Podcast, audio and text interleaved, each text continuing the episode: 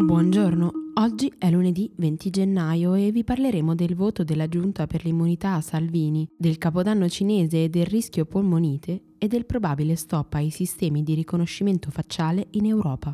Questa è la nostra visione del mondo in 4 minuti.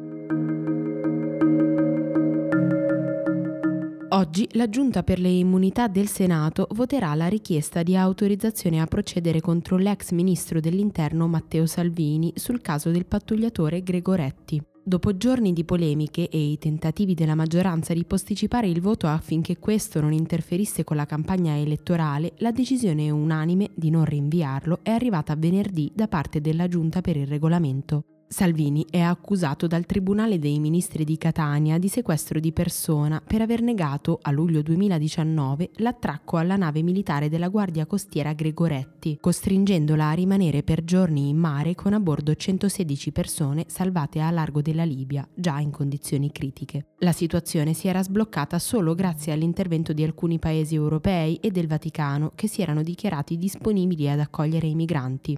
Se la giunta dovesse dare il via libera al processo, il rischio sarebbe che questo venisse strumentalizzato dallo stesso Salvini, che non a caso ha già ripetuto diverse volte di essere orgoglioso del suo operato e di non essere preoccupato perché sa di avere l'appoggio e la solidarietà di tutto il popolo italiano. Dice anche di essere pronto al processo, ma l'ultima volta se ne era sottratto ben volentieri. Sabato 25 gennaio la Cina festeggerà il suo tradizionale Capodanno, la notte che segna la fine dell'anno lunare e la transizione da quello del maiale a quello del topo.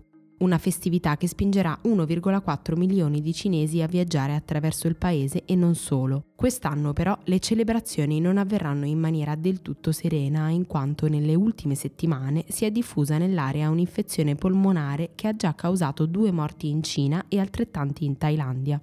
Il virus è simile a quello della SARS, che tra il 2002 e il 2003 ha causato 800 vittime nel mondo, ma per ora non sembra si possa trasmettere tra esseri umani. L'epicentro dell'infezione è la città di Wuhan, capoluogo della provincia di Hubei, nella Cina centrale. Il comune ha dichiarato di aver trattato ad oggi 41 casi di polmonite indotta da questo virus, di cui 5 in serie condizioni, ma la maggior parte dei pazienti è ora fuori pericolo. I paesi più a rischio rimangono, oltre alla Cina stessa, quelli nell'area del sud-est asiatico, Vietnam, Singapore e Hong Kong, ma l'Organizzazione Mondiale della Sanità ha diffuso linee guida di prevenzione agli ospedali di tutto il mondo. Attualmente anche il Giappone ha dichiarato di avere in cura un paziente di 30 anni che è stato infettato dopo aver visitato la città di Wuhan.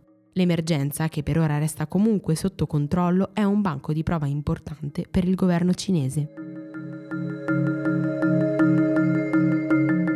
Documento della Commissione europea ottenuto da Reuters e Politico dimostra l'intenzione di bandire i sistemi di riconoscimento facciale per 5 anni nei luoghi pubblici, fin tanto che non saranno studiate normative specifiche a tutela della privacy dei cittadini. Le tecnologie di riconoscimento facciale sono utilizzate in moltissimi paesi, seppure con scopi e pervasività molto diverse. La culla dei sistemi di ricerca biometrici è attualmente la Cina, che ha investito 7,2 miliardi di dollari in due anni in sistemi di sorveglianza, seguita dalla Russia e dagli Stati Uniti.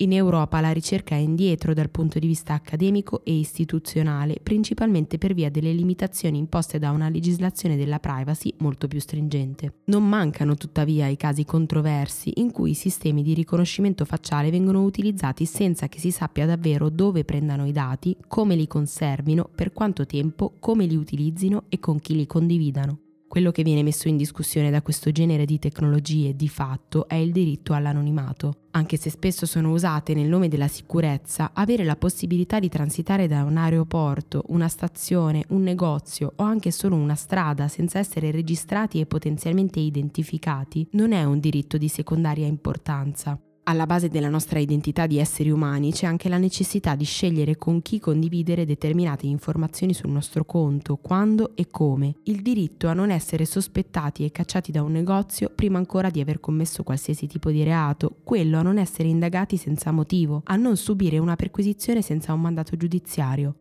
I sistemi di riconoscimento facciale potrebbero rendere queste aspettative irreali nel concreto, cambiando radicalmente anche il nostro modo di percepire lo spazio pubblico, quello privato e la differenza tra i due. Per oggi è tutto. Da Antonella Serrecchia e da Rosa Uliassi, a domani.